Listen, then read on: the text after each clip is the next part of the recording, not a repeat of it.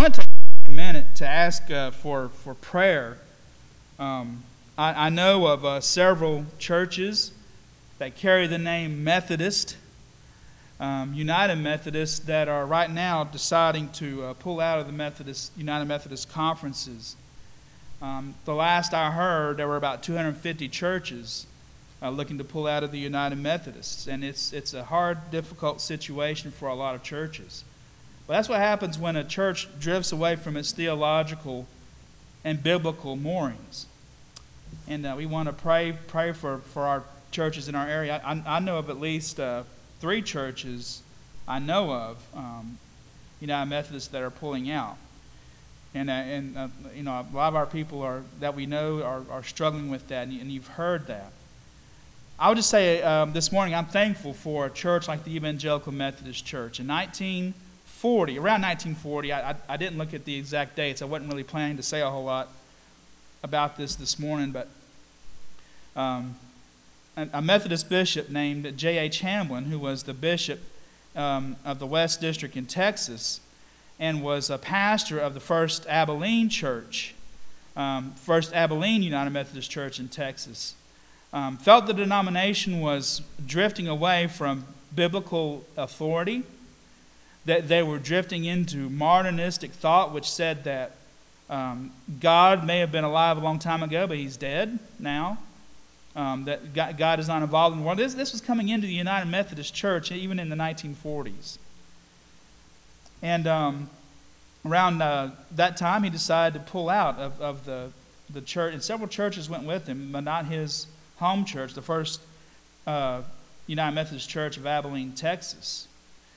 Um, but, but he did pull out, and eventually um, he met some other, other like minded believers, and in 1946 they formed the Evangelical Methodist Church. Um, and that, that, that began in Memphis, Tennessee, and there were um, several people that were involved in that. Um, I don't know if you've ever heard of Azusa Pacific. It's a, a big uh, holiness school in, in, in California, and uh, they, um, they, they, they came in with us. Um, not, not the school, but the, um, the, the, the C.P. Haggard was the former president. In fact, our Haggard School of Ministry is named after C.P. Haggard. He came over with J.H. Hamblin and, and was dismayed at what was happening in, evangel- in, in uh, evangelical Christianity, supposedly evangelical Christianity in the United Methodist. And we're talking about 1946 now. J.H. Hamblin was about 75 years too early in, in, in what he did, but he, but he, was ahead, he was ahead of the curve on this. And um, I, I, just learned recently, like back in um, October, that his original church that he was part of, that First United Methodist Church of Abilene, Texas, has pulled out of, of the United Methodists over, over the, these issues. Um, moving away from, from its biblical and theological moorings and, and moving away from uh, m- moving into the culture where it says that, um, you know, someone who's living a homosexual lifestyle can, can, be, can be married and, and uh, can um, uh, hold ordination, ordination office. Uh, that's, that, that's their big goal, and, and, and they've been pushing for this. And it's not just a recent phenomenon, it's been happening for a long time. And uh, we want to pray for our United Methodist brothers and sisters as they go through this, this time and, and all these disaffiliations. Um, so some of you know this is happening in, with some of your friends' churches in the area. And uh, just let them know, you know, I, I believe in church growth, and I don't necessarily believe in transfer growth, although that would be helpful. If people want to come to, United, to the Evangelical Methodist Church, you tell them that we hold to God's Word and, and our theological moorings are still anchored in, in the body and blood of Jesus Christ. And, and not only in, into, in forgiveness of sins, but repentance from sin and turning away towards God. And uh, I, w- I want to have a special prayer for them towards the end of the service today, too. I, the, re- the reason this came up because I went out to eat with a couple of good friends last night, and they're really struggling. Well, you, you know them. I'll just say it. It was Don and Nancy Scholl. So please just, just pray for them. Pray for the, the United Methodist Church and what it's going through. And um, just uh, be thankful that we're part of a denomination that still loves Christ and still serves Him and wants to obey what He's asked us to do. That, and His commands are not meant to be burdensome. His commands are meant to be freeing. And so we want to um, just remember them this morning, if you would. All right. Second sermon this morning. Turn to 1 Peter chapter 4, verses 8 through 11, if you would. 1 Peter chapter 4. This is um, the first Sunday of the new year, and what I tend to do is a John Wesley Covenant Renewal Service, and uh, you'll find um, the um, Covenant Renewal commitment uh, there in your bulletins. Um, you know, I, I, don't do liturgy often, but I think I think it's good to go through this. I think uh, John Wesley was sincere in what he wrote, and I think he wanted his Methodists, Methodist churches to be sincere in what he wrote, in in uh, committing themselves to living for Jesus Christ. And uh, we're not going to read this as something that, that is a rote thing um, or just uh, to read just to read, but you need to think about the heart commitment that comes with it. And that's what this message is about this morning. Above all else, Paul asked, I mean, Peter asked us to do something here. Beginning at verse 8. Above all, keep loving one another earnestly since love covers a multitude of sins. Show hospitality to one another without grumbling. As each has received a gift, use it to serve one another, as good stewards of God's varied grace. Whoever speaks as one who speaks oracles of God, whoever serves as one who serves by the strength that God supplies, in order that in everything God may be glorified through Jesus Christ. To him belong glory and dominion forever and ever. Amen. Let's pray. Lord, we just ask that you would add a blessing to the reading and to the hearing of your word. Father, let it go forth and not return void. And it's in your name I pray. Amen. We live in an age where there's not much service going around. Now, we've talked about love often, and, and, and recently when we were talking about Advent. Um, but but the, one, one of the hallmarks of, of true, true love, of loving someone, is, is to serve people. We live in an age of selfishness and self centeredness. We reserve our time and finances for ourselves and, and, and you know, even for our families to a certain degree. I, I, I know some people who, who are in a marriage and, and have a family, and yet they have divided their finances uh, between husband and wife so that one, one can do their own thing and another can do their, another thing. And, and that's not necessarily a wrong thing to do. Uh, it depends on your motivations. If you're doing it for selfish reasons, because uh, you want your money for yourself, then I think that's, that's a terrible idea. Um, p- people are, are reserving things for themselves. We have live in an age of individualism. We live in an age where the, the self is the most important thing. And, uh, you know, it, I, have even heard, you know, conservative commentators talk about, about this, you know, that, that this idea that we have to have this rugged individualism. We got to pull ourselves up by our own, own bootstraps. And I, I understand being independent, but I think we're also called to be interdependent. Um, and, and that, that, that's the thing that the scriptures tell us to do. But all of this individualism, all this selfishness, all, all this self serving behavior is, is uh, where our world is today. And, and, and the way you see that for sure is all you got to do is, is look at social media. P- people will say things on social media in order to get credit for themselves, even if it hurts other people. And, and, and, and they'll usually say these things um, through, a, through the third wall of, of um, the internet. Um, they don't have to engage with someone or look at them in the face and, and tell them these things. And people will say things on social media that they would never say to somebody's face or in public. Or, you know, just look at Instagram. I mean, the, the hallmark of the selfie. Uh, it, it, was funny. I saw this uh, picture the other day, and you know, you, you, have seen maybe memes on the internet, jokes they put out there. And uh, one of them said, um, you know, th- th- this, uh, it said dating in 2022, and this girl and this boy were sitting there talking about their lives, and she says, well, I, am an Instagram model, and he says, well, I'm a soldier in Call of Duty. I mean, that, that's where our world has gotten to. You know, we, we think that, that real life is, is uh, video games and, uh, and, and, and, and pictures on the internet. And, and the problem is, is that we've, we, we, we've cut ourselves off from other people. We, we've put ourselves um, um, into our own world without looking at other people. And I think, I think that's probably one of the sources of, of depression today. Loneliness is one of the sources of depression, and some people don't even realize it because they're so caught up in, in self nowadays. And I think it even goes back to our baser instincts. And what do I mean by that? I mean by original sin, our corrupted natures. Friends, that, that is a reality. When Adam sinned, he fell. And the whole world fell because from Adam, he passed that sin on to other people. Not just the guilt of sin, but, but, but the actual sin corrupted, and you can see that immediately in his family. You know, Cain killed Abel.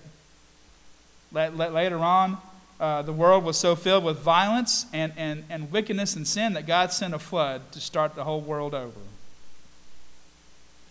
Terrible things have happened because of original sin, and, and, and, and the center of that is selfishness.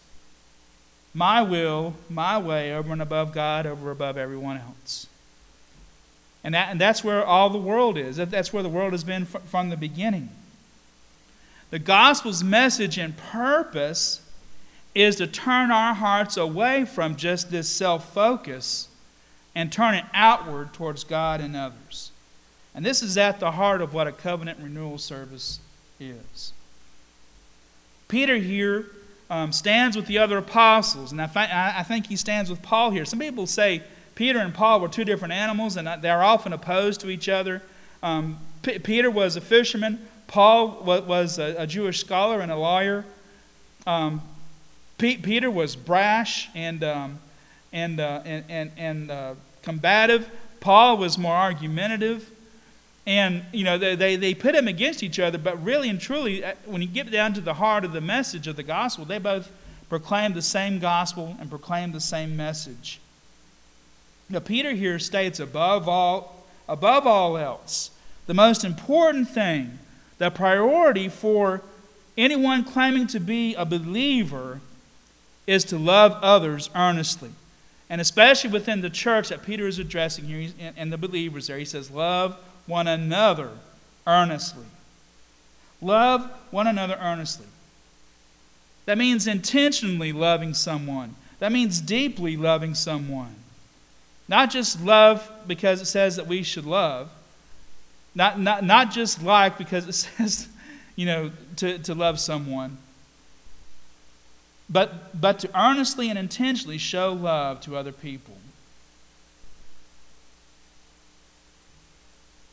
And, and he says that love covers a multitude of sins. When we have that kind of love for, for other people, when we have that kind of love for believers, it, it lets go of offenses that have been made against us. It, it, it lets go of, of, of our rights. And sometimes, you know, I, you know, I have no problem with individual rights and personal rights. Our government guarantees certain rights. And, and, and we have certain rights as, as uh, people, as human beings. But sometimes, in, for the sake of love, we have to give up those rights in, or, in order to lift somebody else up. And, and, and in order to uh, forgive people's offenses, especially, you know, sometimes people don't intend to hurt, hurt you. Sometimes people, people say things that, that put you on edge and, and uh, you hold things against that person because of it. Sometimes people do it intentionally. That they intentionally hurt each other by saying things or doing things. But as Paul says here, love covers a multitude of sins. And especially here in this context, where he talks about, in verse 7, he says, The end of all things is at hand. He's talking about the, the coming of God God's kingdom on the world, which means judgment for the wicked and reward for the righteous. For believers, it's therefore important to love as God loves in order to not face God's judgment that's coming. Love, God's love within our hearts and lives, covers a multitude of our own sins and offenses against God Himself, not just against other people. I, and I think, I think He probably means both here in a certain, to a certain degree. I think, I think we need to be concerned about God's judgment for our sins. We need to be concerned about other people and how they view us because uh, of, of offenses that have been done against us and things that we've done against them. God said, or Jesus said this, I'm sorry, Jesus says this in the Lord's prayer, in, in, at the end of the Lord's Prayer in Matthew 6, that if you can't forgive others, then neither can your Heavenly Father forgive you. We have to be careful to love as the most important thing because that love covers a multitude of sins. We must love others above all else. And that's the message that Peter gives here. And he says, only in God's strength can we do this. He talks about God's strength here, and we'll get more into that in just a little bit. But he says, only in God's strength can we do this, and only through the Son, Jesus Christ, can we do this. God's gift of grace comes through his Son, Jesus Christ, in order to forgive us of our sins, to cleanse us of our sins, and to help us get rid of this self centeredness. I mean, ultimately, sin is about selfish pride. What I, I can do, I'm going to do what I want, I don't care what God thinks. And sometimes we, we don't even consider what God thinks and what we're doing. We, we just know that it pleases ourselves and it gives ourselves more power when, when we do certain things. Only Jesus Christ can transform the heart so much so that it does love others. And only in God's power and in His grace can we be transformed to love as we should. Only, God, only Jesus secured our salvation through His sacrifice. And because of Jesus' sacrifice, God poured out His grace on the whole world. And, and, and it's only through His his justice displayed on the cross that God was able to show his mercy to us. Now, I've used this analogy before. It's sort of like, you know, you, you get a speeding ticket and you go before the judge, and, it, and the speeding ticket is so expensive, you can't pay, pay it. And so, what, what the judge does is he takes off his robe, steps down from the bench, pays the clerk $200, goes back up and puts his robe back on and says, There you go. God paid the price for us. When we were condemned, when we were guilty, when we owed a great debt, God took the punishment for us. He, he, he, he, he, made it so that we could um, be reconciled, that, that, that things could be made right, and He makes us right. And that act is, is, is transformative for people. It's, it's supposed to be transformative for us. Otherwise, we would still be self focused, self centered, self pleasing, self promoting, caught up in sin, even to the point of what we call narcissism, where I, I think I'm the most important thing um, in, in the world. Christ suffered and died to undo all that, so that he would put into our minds other people, God Himself, for one thing, because He is the truth and the reality of the universe, and then put our minds on other people to undo our selfishness and self centeredness, which is what truly leads to sin. Now, Peter talks about how this love is expressed here. He doesn't just throw it out there and, and leave it out there to uh, us to figure out. And, and any more than God leaves us to figure out how to live for Him. Uh, God, you know, through the Son Jesus Christ, sends us His Holy Spirit uh, who dwells within us and who also guides us into all truth. He doesn't leave us alone to struggle and figure these things out.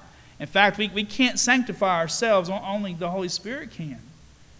Um, the Holy Spirit sanctifies us as, as we surrender more and more of ourselves to God. And he, he continues to remove our sin and our sinfulness and that inward, selfward focus, which is the source of all sin. The Holy Spirit does that for us. We can't do it without Him without God's strength, without the, the gift of His Spirit. But that, but, but, but that, that love is expressed in different ways here as he talks about this. What, one of them is um, the, the idea of hospitality. In, in the ancient world, especially, hospitality was important. Uh, they didn't have hotels, they didn't have necessarily a lot of restaurants, they, they didn't have places to go and shop and eat.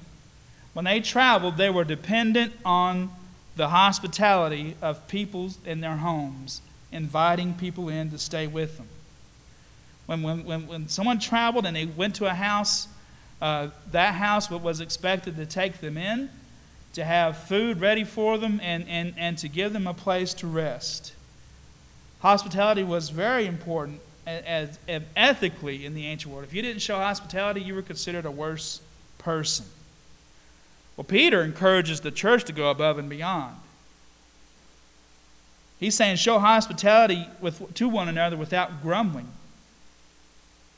In other words, don't, don't complain when, when, when, it's time to do when, when, when um, you have to cook something for someone. uh, don't, don't, don't complain when you know you're trying to fulfill God's commandments. You're supposed to help one another. And, and you go around feeling guilty because you didn't help them. And say, okay, well, I guess I'll help them if I have to. No, he says, do it cheerfully. Do it without grumbling and complaining. Show hospitality to the believers. The believers are supposed to have fellowship with one another, to love one another, to welcome each other into their homes, to welcome each other in fellowship. That's why we, we, we create fellowship opportunities in the church. We probably need more of them. Now, you know, we, we have our senior luncheon. Well, you know, that's, uh, that's one thing that we do on, mo- on most months on a monthly basis. And sometimes we, we get together for other meals. But showing hospitality to one another, cheerfully, not grudgingly, but cheerfully doing it, showing your love for other people, especially for the believers. I think back to Acts chapter 4. And when, when the early church um, first got underway, that they were meeting daily in, in the temple in Jerusalem for worship. But all the believers, they had a network of people that, that worked, that came together and worked together. And one of the things that they did was when they found out somebody had a need, that they would even go as far as selling some of their possessions in order to make sure that that person had the money to, uh, to, to do what they needed to do to, to survive, to buy bread. Uh, and, and, and they also, later on in Acts chapter 6, um, they had to eventually um, appoint stewards to do this task. This is where the first idea of a, of a church stewards came from. We have a board of stewards. Um, but the idea is that these stewards would be caretakers of the needs of the people in the church, and they would distribute, um, you know, whatever, um, whatever they took in to help others who had need. That's, that, that's showing hospitality. That, that, that's showing sacrificial love to others in the church. And they did it without any kind of grudge. They, they did it happily and cheerfully. And that was Peter's command for them to continue that practice in this church that he's addressing here. Another way that, that this love above all else is shown here, he talks about this um, in verse, verse 10. He says, Each has a gift, use it to serve one another as good stewards of God's very grace. And then verse 11 says, Whoever speaks as one who speaks oracles of God. What is he saying there? If, if, we're, tr- if we're showing true love, then our speech needs to be sanctified speech. to, to speak as, as if we were receiving a word from God to give to someone. Letting our speech be controlled by God in His will and His way. Let, let, letting our words be something that God would say. Now, we always had that, used to have those little bracelets. What would Jesus do? Sometimes I wonder if it shouldn't also be, what would Jesus say? or, or, or would Jesus say that? And sometimes that needs to be the filter that we use.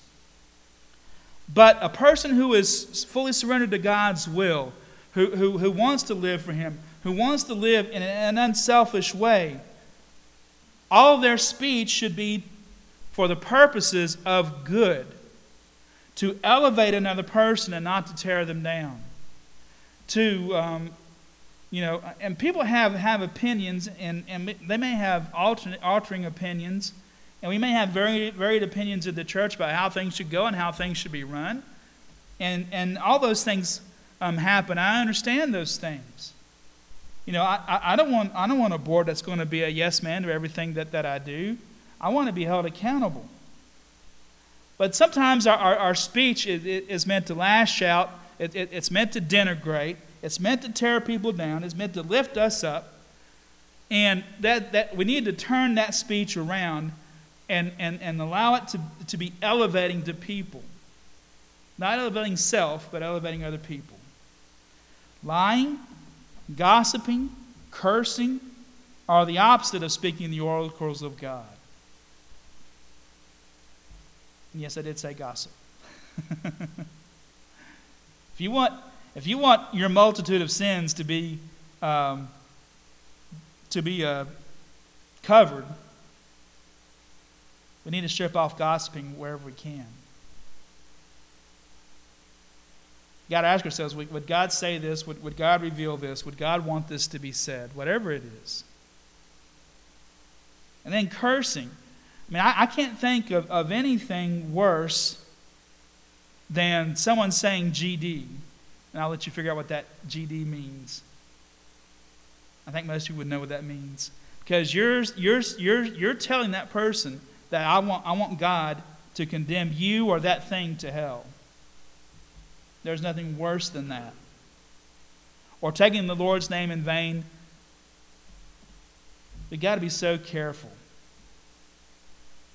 Got to be so careful about what we say.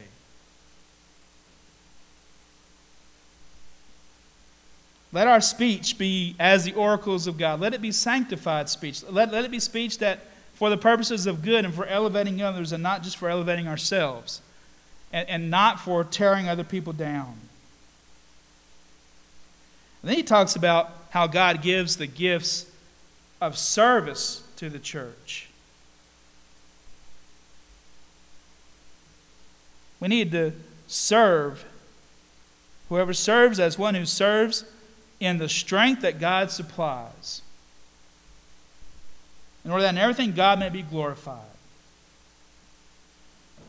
We want to serve in a way that we know that God is involved. We, we, we want to serve people happily. We, and, and it's related to hospitality, of course. But we, we, we want to serve other people, not counting ourselves as, as important, not counting ourselves as above other people, but to lower ourselves and humble ourselves and, and just serve other people. To help um, meet their needs, to help to, to do good things for them to, to give, to use our, our gifts to serve the church. God has given everyone a gift. It's like Jesus talking about the parable of the talents. God has given us, each person, a gift for ministry. And we should be using that for the upbuilding of God's kingdom. Simply serving others and treating them better than ourselves.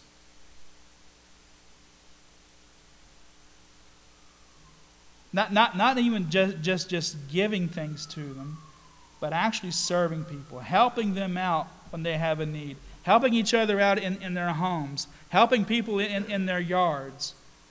Um, you know, I, am really convinced that um, no, no, one who is a widow or a widower or who is um, retired and can't do it anymore uh, shouldn't have to worry about paying for lawn service if, if they're part of a church. because I, you know, I firmly believe that we should help them out. And especially if they don't have family in the area that can do it. You know, we, we as a church need, need to help um, people who are in need, who, who need these services. We need to be serving one another as, as God would, would serve us through giving up his own son, and as Jesus would serve us by giving up his eternal throne, coming down, taking on human flesh, taking on the form of a servant and a slave, and being even so far as to be condemned on a cross for our sins. We need to love others above all else. Especially those of the faith, especially those within our own church. And so, as we pre- prepare to partake of this communion, and as we think about this covenant renewal, just, uh, just think about these things. Do I love above all else as Christ has called us to, and, and as Peter encourages us to do? Do I show hospitality? Do I, do I have a sanctified speech towards other people? Do, do I call them out or do I lift them up? And, and, and, and how am I serving other people? Ask yourselves these things as we commit ourselves to the renewal of our covenant. I want to ask uh, Dylan and uh, Michael.